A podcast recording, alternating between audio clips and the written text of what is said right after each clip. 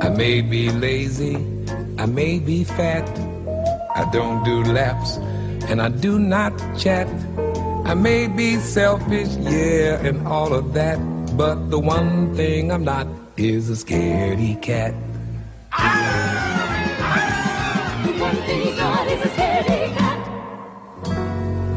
I may be bossy, I may lack grace. I don't do sit ups to trim my waist. I may be thoughtless, yeah, and all of that, but the one thing I'm not is a scaredy cat. The one thing he's not is a scaredy cat.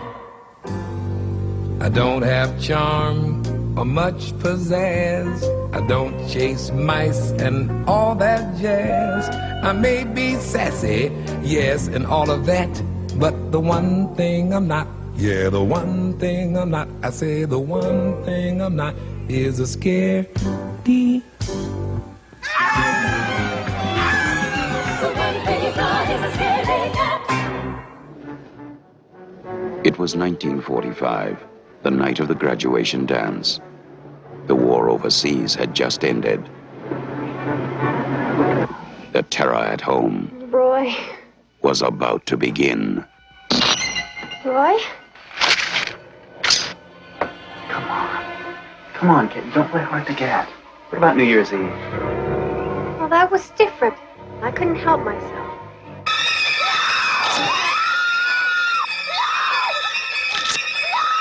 The Prowler. If he wants you, he'll get you.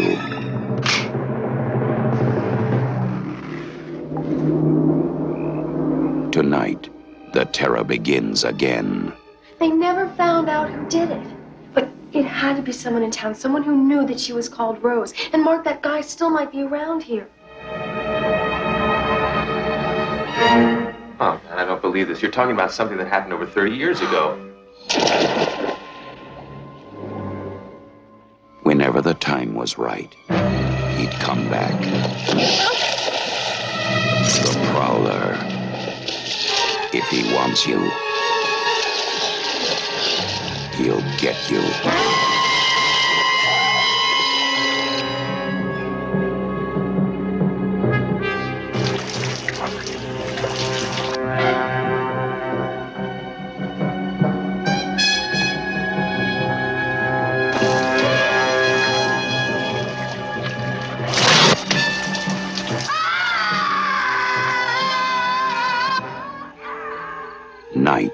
Night he waited for her.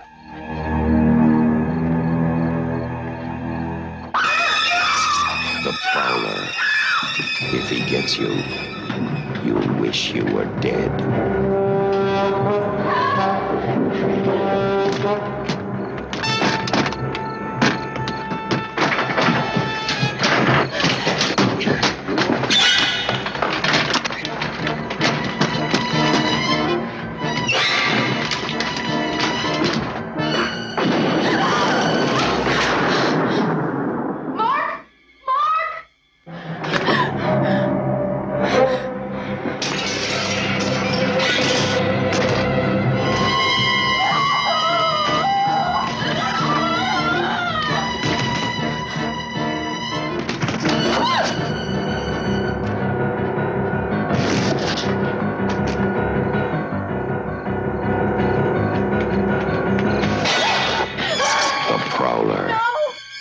Just when you catch your breath, it starts all over again.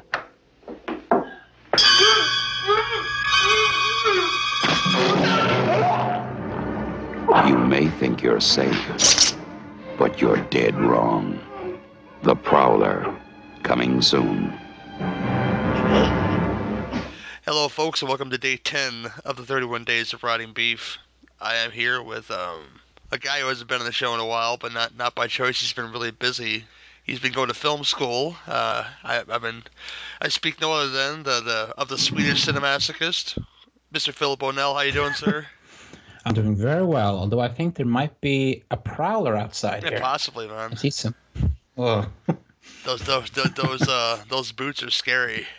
Oh, that Yeah, pitchfork. that pitchfork, yes. But we are, of course, here today to talk about my redemption film, which is a film that I, I choose every year that I didn't like too much when I was younger, for for some inane reason, and I don't know why now because I think it's awesome. But this is the Joseph Zito directed, Tom Savini affectin', The Prowler from 1981. See, I made up a word there, affectin', you know. but um, yeah, Blade. I'm sorry, I'm sorry, Philip.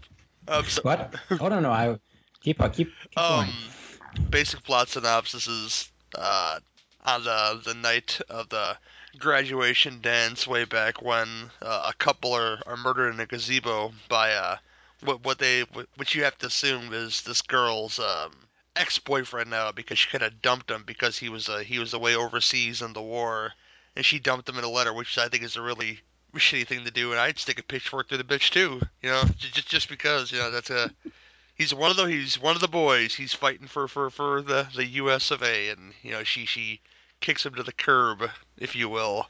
And um years later, uh, they want to have this this very much banned graduation dance once again. And they hear about an escaped escaped killer. He's coming their way, and wouldn't you know it, these teens start dropping like flies, in gruesome, gruesome ways. The only way Tom Savini knows how to deliver. So, I'll stick it to you, Philip. What do you think of the Prowler? Well, uh, I think like yourself, we're, we've seen a lot of slasher films. I think we've seen maybe all the slasher films that's been made back in the 80s. Uh, this is one of those slashers, slashers that I think stands out a little bit. Um, I mean, when I rewatched it now for this uh, re- episode, I there were a couple of parts where I was kind of nodding off a bit. I mean, you know, when they're just kind of walking around and nothing is really happening, you know. But Joseph Zito, uh, you know, he does a really good job here creating this kind of unsettling uh, atmosphere for the film. And and it's just uh, because so many slasher films, you go back and look at like Madman Marz, you know, like or Prom Night, they're kind of, you know, they're kind of cheesy and they- they- they're not really scary. But this movie, I mean, the killer has a great look, and it never gets too cheesy. It always has, you know, it has a right tone, and the kills are fucking grisly as hell. Uh, and yeah, it's just it just uh, when I looked at it again, I mean, when the killer is on screen and it's you get the stock and the slash, you know, stuff that you want, it is very effective, very effective. So I think it's just a solid little slasher. Uh, it's got some problems. It's not perfect, but uh, I, I think it's it uh, it it's uh, it works very well still to this day. Yeah, me myself, uh, I, I I didn't like it probably for the reasons you were talking a lot a lot of walking and talking, but uh, I, I was I was young and immature back in those days, and that, that it shows now that films I didn't like like we I did Martin last year, and I didn't like it so much because I didn't do stuff like pay attention to dialogue back in those days. Like, I do now, you know, it's just like give us some blood, give us some blood, and this one delivers, you know, amongst all the um, amongst all the walkie-talkie stuff. Um, You know, the funny thing about the, di- the thing about dialogue in horror films, when Cronenberg was making his first film, uh, well, his first real, you know, feature length, you know, film, which I think was uh, what was it called? They came from within or something. Um, Shivers. yeah, I that, think it that's was. both. That's both titles basically. Yeah. Yeah, the the producer told Cronenberg, like, okay, when you have a dialogue scene, it's free shots and goodbye, move on. it's like the dialogue is not important, you know. with the horror films, you know, so it's um, yeah, I know what you mean with di- the dialogue is not. It's the one thing you're like, oh my god, you know, come on, just move on already, you know. Yeah, but I, I had a lot of fun this time. This this time around, and they get they got this killer who's very imposing. Where, you, well, the only real problem I have with this film is that when you get to see the, the the big reveal, that's not such a big reveal because you basically have two red herrings in this film.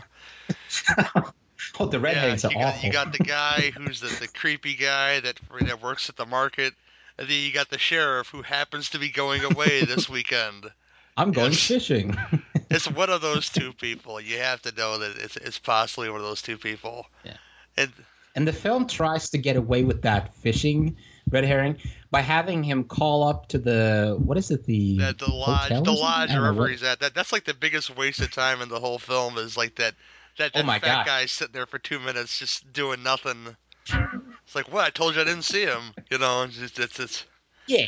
Yeah, can you take a message? Yeah, I can take a message. oh my guys, that is just oh, but did that the reason for that scene's existence is just so that he can do that because he's so fat, he can't he can't go He and can't check the cabin no. and see if the guy No, because he's I don't know, playing I, cards I or was waiting for him to like check his watch or something. Like, yeah, I'll give him, I'll give him another minute, and you know, just you know, that, that's just a real minor bitch about this film.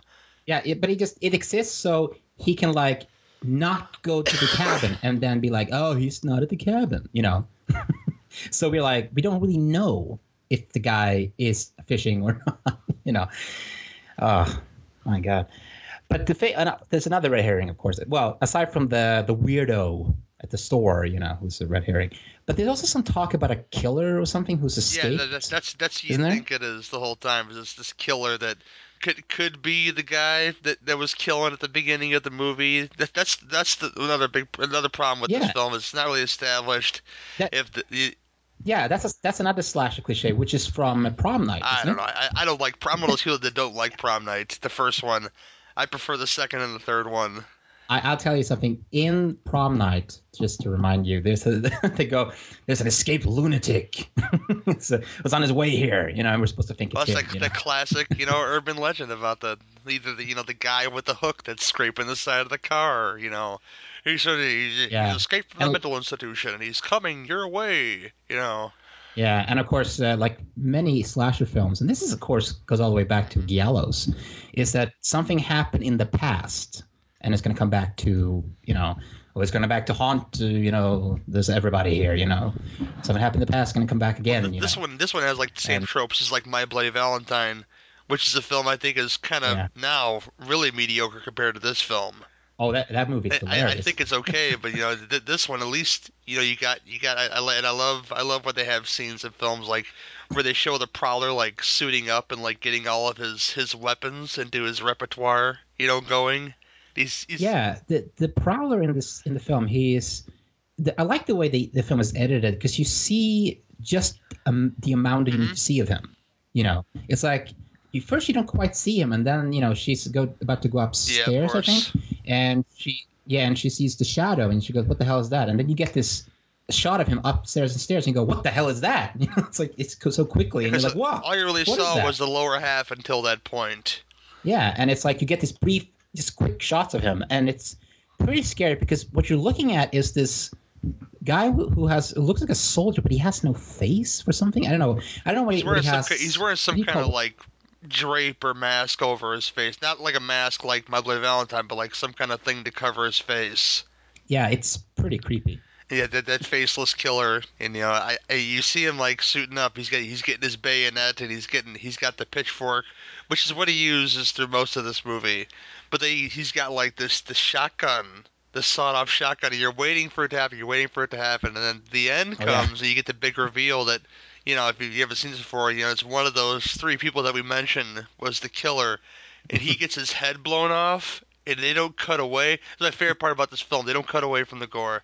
And when they, that guy gets his head blown off, it's just like fucking hamburger meat, man. Boom! You know, it's it's it's, it's gross. it, uh, it's it's pretty great. Well, would, well, you don't get Tom Savini just to hide to not show the work he's gonna do, you know. So uh, yeah, this is uh, Tom Savini in his prime. You know, you got. I mean, the head, the head blowing up. That's from uh, Maniac, pretty much, isn't it? Yeah, and you got. Some, of course, the most the most famous death scene in this one, it's the guy getting the knife Oh, to the head. it's like what? it? It's like a seamless. You know, you especially and you think like HD is gonna hurt this film, but the Blu-ray does not hurt this film because the effects the effects shine even more.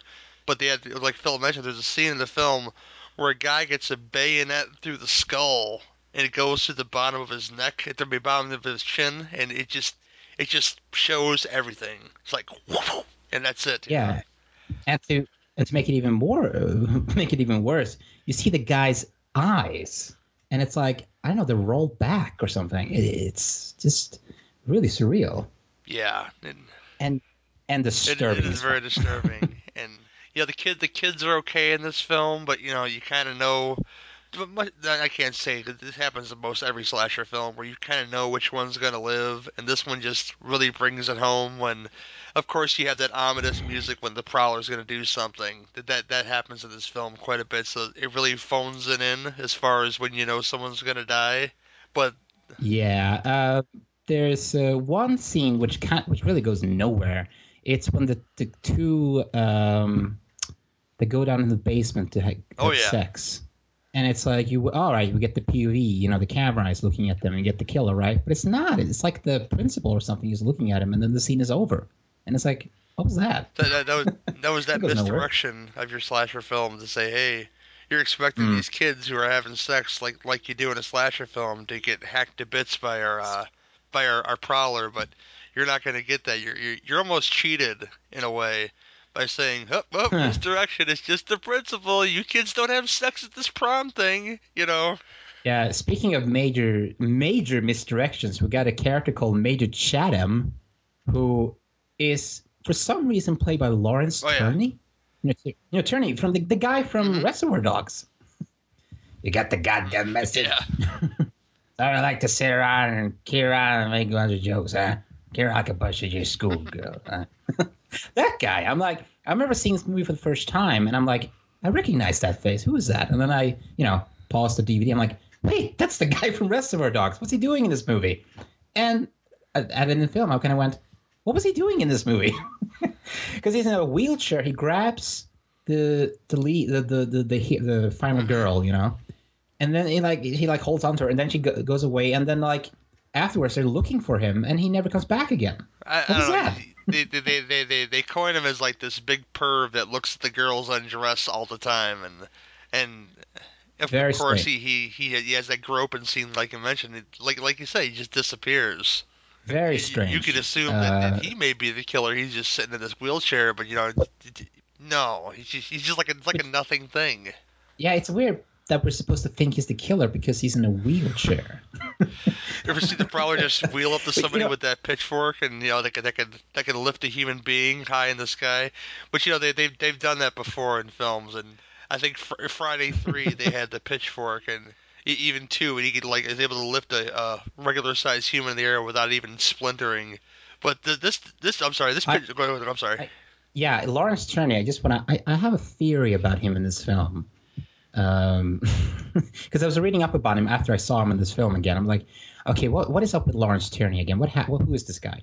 And I noticed that he actually had a stroke around this time. Yeah, you Oh, know, yeah? in real life, he had, a, he had a stroke. And then in the film, they say, oh, Major Chatham, he had a stroke. So. Did he have a stroke and then like they, he couldn't do his scenes? Maybe they wrote maybe they wrote it into the film like he had a much bigger role before he was gonna have his before like he knew like before he was gonna have his stroke he had a bigger role. Now maybe he had a stroke like Yeah. prior to filming, and he had a much much bigger role in the film, but they they they they toned it down so he could be in the chair and still be in the film. Yeah, I, I, it must have been something like that. And after that, we get a lot of that stuff which doesn't work, which is just them walking around in the house going, Major Chatham, Major Chatham.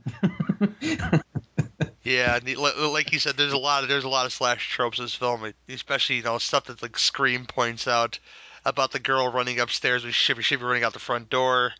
but, but you know what? I have to say, watching these 80s slasher films, they're so refreshing to look at because these movies, they don't know what they No. are really.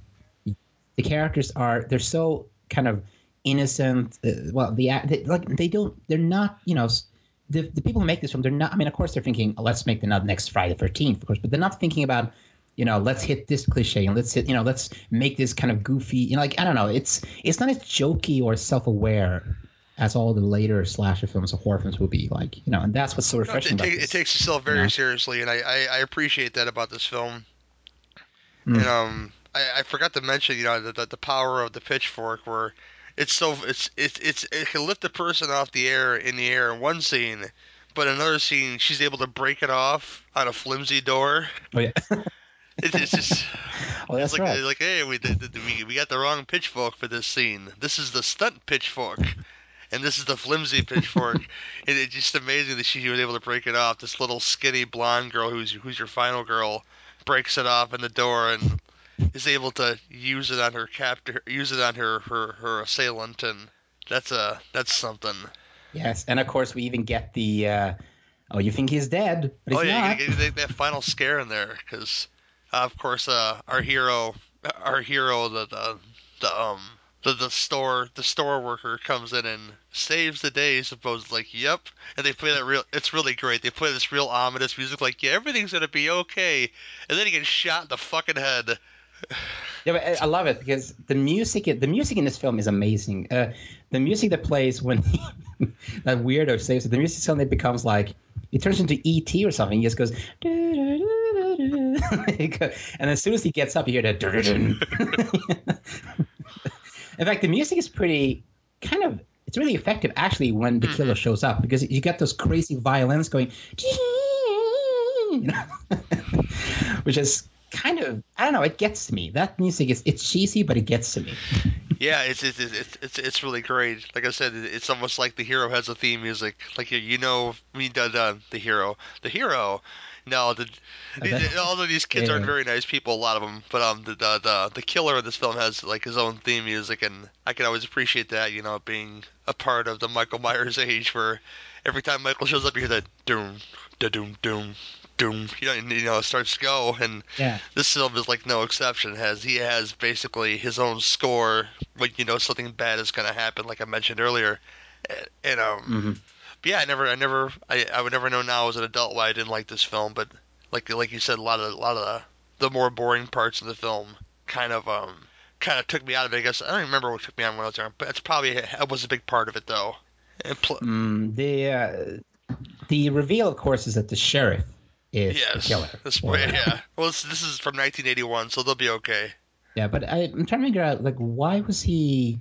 I'm trying to figure out he oh, God, had, why was he? he had no trying to kill- motivation at all unless unless unless and they never say this unless he was the soldier who came home they never say this they they just kind of say okay you know he's the sheriff and he, maybe he's a copycat but then again maybe he's not but we're not going to tell you anything we're just going to give you this really stupid stinger at the end where the guy with with the bayonet through the head who's been hanging by his neck in the in the shower this whole time with the water running uh, our our final girl goes in there and she he all of a sudden he becomes alive for two seconds and then dies again.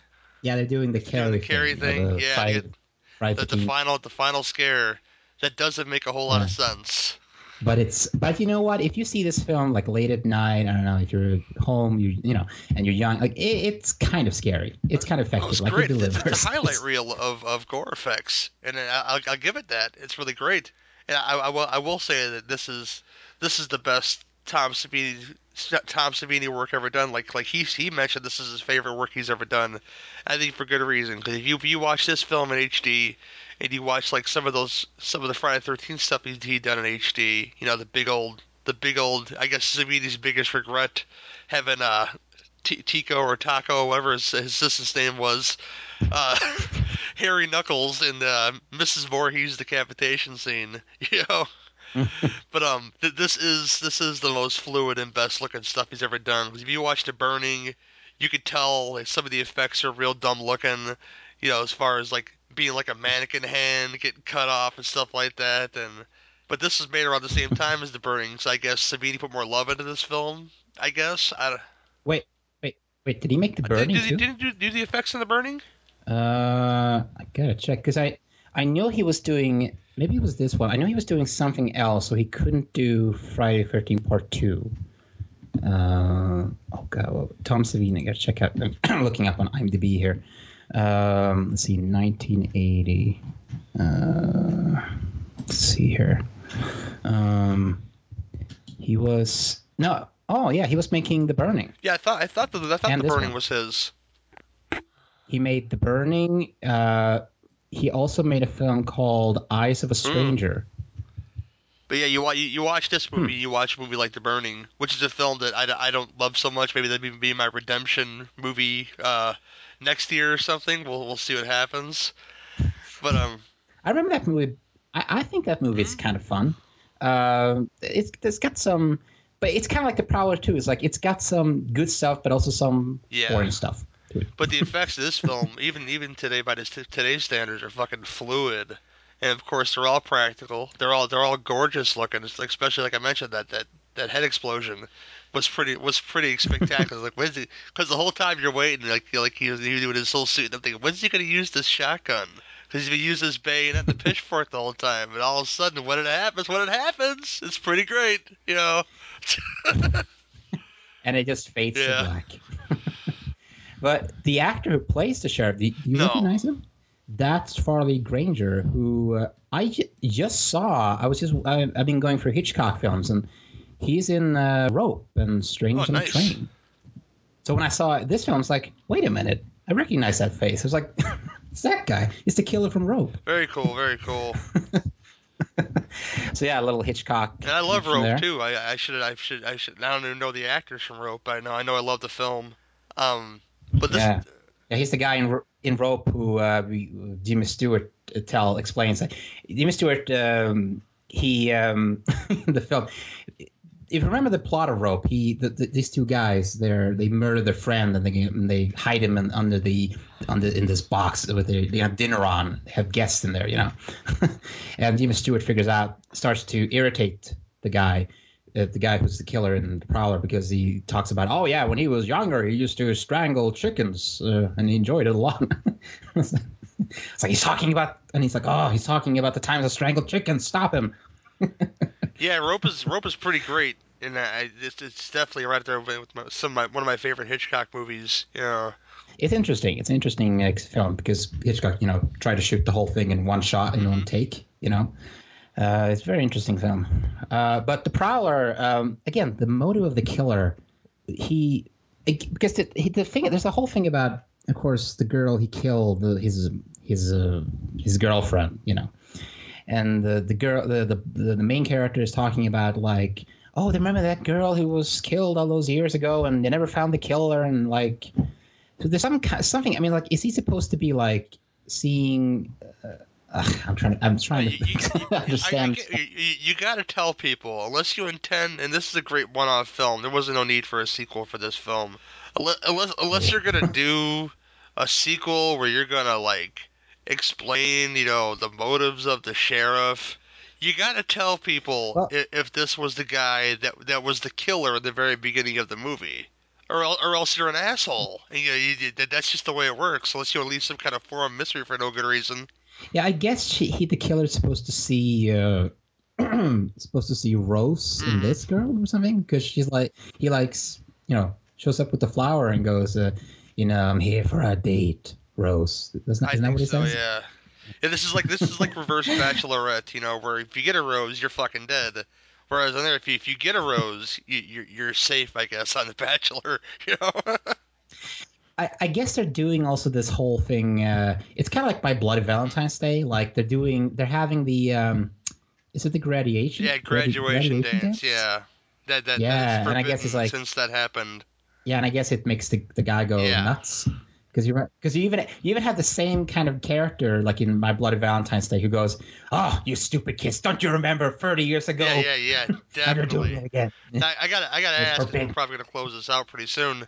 Who, who, who did Okay. it better? Because I'm not the biggest My Bloody Valentine fan, and I know that's like sacrilege to some people. But um, who do you Mhm. think did it better, the Prowler or, or My Bloody Valentine? If you had to compare the two. Oh, uh, I thought you were going to compare the, the original to the remake. No, and I, I, I actually like the remake a little bit better than the original one, actually. Mm, Me too, actually. Um, it's got hey, it's got uh, it's got the guy. Oh, oh, God. Tom Tom Atkins, Atkins, isn't it? um, but yeah, who's the better? Um, well, I'm trying to remember. In my Bloody Valentine's Day, he got uh, he had some pretty creative kills in Mhm. that one. I mean, he what he got the heart and the uh, in the was it the chocolate? Yeah, box you gave those out a lot. Yeah, which is a great funny scene in the My Bloody Valentine's Day when he, the sheriff opens the box, sees the heart, and he goes, "Oh no, it's happening again!" oh my God, Canadian horror. Um, but uh, then he also put somebody in a In a dryer. uh, oh, washing. Yeah, the dryer. Uh, and then I don't remember anything else. I, you know, I think I got to go with the Prowler on this one. Uh, just, I think, especially just because this film. I mean, it just I think it's it is more effective. It's especially compared to My Bloody Valentine's Day. This movie is not nowhere near as corny or you know as cheesy as that one. I think this one is actually the death scenes here. They when somebody gets hit in this film, you it you feel it. I mean, it's like ugh. Yeah, it's, ugh. it, it, you know, it is like, fucking is- brutal. I, I will say that. Yes. It's icky. It's uh, it's ugly. It's just yeah. I think it's. I'm gonna give it to the Prowler. This one. Okay, yeah, I, I, I do too. Unfortunately, there's a lot there's a lot of cheesy stuff in there, and unfortunately, um, in My Bloody Valentine, which is one of the biggest problems I have with this film, I prefer the original cut of the film before they added in all the unfinished gore effects, which people people like, but I don't like because they look really shitty. I don't. I don't sure if I've.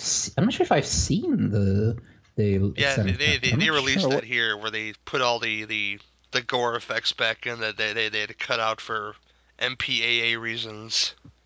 Right. Uh, I think that film became a big. That's a big cult film, isn't it? Well, it's, it's not so much now. A lot of a lot of folks, you know, I guess in our circles and other circles know what it is. Yeah, I know Tarantino like really loved that film or something.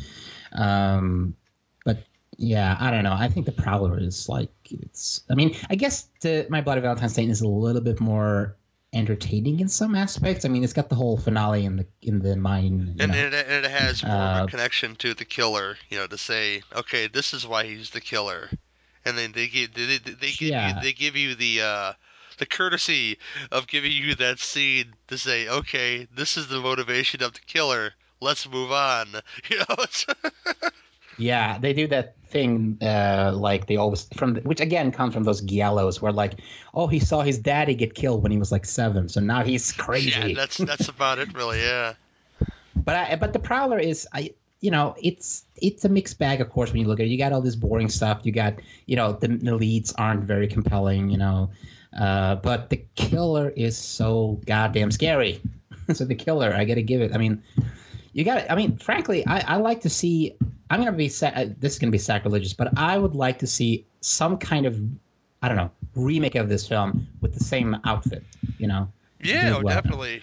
You know, there- there'll probably be a lot of a lot of computer generated stuff in there, but because people Yeah. don't know what ingenuity is anymore, I guess. You know, as far as Yeah. do it. Yeah. I, hey, I, I would like to do. I it. mean, this film had a million dollar budget, which they went over budget because it was only supposed to be seven hundred fifty thousand. And uh, Oh, really? Joe Zito, I guess they said that he basically produced the rest of it on his own, which which they said hurt the box office. But you know, legacy, it, it, there ain't nothing wrong with that, and pe- people The- lo- people love uh, it now, and that that's all that matters, I guess. You know? It was uh, released uh, in Europe as Rosemary's Mhm. Killer. Yeah, I've seen that. Po- I've seen that So- poster. Yeah, which is an interesting title. I guess it's supposed to like. I mean, yeah, it, it, it ties in with the story, but I also think also they're trying to kind of you know do that. We had Rosemary's Baby before, but now we got Rosemary's Killer. You know, so uh, there's like and there's like a German version of this film. Do you I know have this? no idea. No. It omits all the gore scenes, including the revelation of the killer's identity, and replaced the soundtrack with bird sounds for daytime scenes, cricket sounds for night scenes, and the score is replaced with a synthesizer score by some mus- incredible musician. Oh boy. This version goes by the title Die Forke des Todes, the pitchfork of death. That, that's actually a badass title, but um, That is a bad. It's it that's it's like it's up there with you know the Twitch of the Death. But that, that's a lot to live up to too. Yeah, it'd have to be like non-stop killing if you call it the pitchfork of death. And that's all he'd be able to use too. He'd be able to use that that that, that saucy bayonet, which is razor sharp, and of course the the shotgun we mentioned. You know. Yeah, and you, you should, you know, I got to talk about the people who made this film. Aside from Tom Savini, uh, you got Joseph Zito, who I think is kind of an underrated uh, director. He made 13 Part 4, and then he went off and made action films like with Chuck Norris, you know, Missing in Action, Invasion Good USA. You know, yeah, and then Red Scorpion. Uh, Delta Force One, The Lost Patrol 2000, and then Power Play 2003, and then he hasn't made anything else. He's like producing TV. He, he left he left his legacy behind with with with the Chuck. See. Yeah. But uh, I, I'd like to see him make some other Oh yeah, yeah. I'd like you know, to too. Just maybe just decide to fall out of it. I, I don't know, but there ain't nothing wrong with Cannon either. I'll tell you right now. Always there's always there's always room for a little Cannon in your diet. The weirdest credit to this movie, you got to check out the people who wrote this film because it's just bizarre. The writer it's g- somebody named Glenn Leopold who has written like the Smurfs, Scooby Doo on Zombie Island, and Scooby Doo. Like he's written like the Jetsons, uh, like nothing but cartoons. This is the only like live action film he's written. Well, we, we've we've just gotten uh, David Hartman, who who writes Transformers cartoons, made write write the last Phantasm film, which you, either like or you don't like. I'm one of those guys who likes it, but it's amazing, you know, which for back for which what backgrounds you can come from to say maybe maybe that's the only job you can get is writing kids cartoons. But you know what? I really love horror, so here here you go. Here's my here's my uh, contribution. Yeah, and another writer credit is this Neal Barbera, who's yes written a bunch of Barbera cartoons, like again Scooby Doo. Has written also Birdman Oh yeah, and uh, a bunch of. I'm sure stuff. every I'm sure all the stuff I've watched, you know. Yogi Bear, Yogi Bear, Captain Caveman, and the Teen Oh, yeah. Angels, and yeah, I- oh my God, th- th- this other guy as well. I mean, like the Thirteen Ghosts of Scooby Doo, and uh, like before he wrote, like before he this this guy this guy Glenn Leopold this time, before he wrote the Prowler, he wrote an episode of the Flintstone comedy Hmm. show, and Scooby Doo and Scrappy Doo and Godzilla from the seventies. Yeah, that was that was a Fred and- cartoon show. Yeah. Oh my god! And the new Fred and Barney show, Buford and Gal, the new Popeye Hour. Oh my god! These guys, they're all working in car. It, it's amazing. They're all working in cartoons except for for Joe Zito, and I, I don't have a problem with that because you know it, I, I think it shows on screen, not not in a bad way, but almost like okay, these kills are, are here, but they're also very animated because they just they just go there. And I don't know if that, that has something to do with, you know, them being animation writers as far as those wacky Hanna-Barbera cartoons go. But Yeah, I wonder. And one of the it also says on IMDb here that, that there's some writers who did like additional dialogue, like one named Eric uh, Eric Lewald who wrote like episodes of X Men, the '90s X Men, and the RoboCop Alpha Commando, Street Fighter the animated series, and G- Gargoyles the Goliath oh, Chronicles, and Beetlejuice. I mean, These are all shows I watched, man. So this this is this is good stuff. man i would i would love to just hear from these people like i want to talk to these people what was it like writing the prowler Yeah, yeah, because it's so different from anything else they'd ever done. Yeah, these guys they all wrote cartoons Oh my god. But uh, yeah, yeah, exactly. But this this is where I'll leave this, and I'm I'm gonna ask you for a rating now, one to ten. What would you give the Prowler? uh i would uh let's see how many uh the pitchforks how many of those How many pitchforks high? I don't know, uh, man. now how many uh, let's see is it one no i'm looking at the actual what, what do you call a pitchfork what's on the the, the um Prongs. you know yeah the it's i'm looking at a picture from the film like one two three four five i give it a five i guess a pitchfork you know pitchfork got five of those you know little spiky things on Oh, it you know? okay. Um, five out of uh, yeah um, yeah, me myself, I I give it I give it I give pretty high ratings too. I, I imagine you're going full pitchfork, so you're going for that that uh, full rating. But there, there, there's not a whole lot wrong with this film. I, I give it an eight and a half. And that that's that's high could, could compared to um, I was uh, what my my rating was I don't know 20 years ago. So yeah, uh, eight and a half out of, out of ten. F- Philip is uh up there as well, holding his pitchfork very very high. but um, yeah, this is where I'll leave you. Thank you, Philip, for coming on. You're you're always welcome. But I know you're very very busy. thank you for Oh, having for me sure. And uh, we'll see you guys all again tomorrow for day 11 of the 31 Days of Rotting Beef. See you guys soon.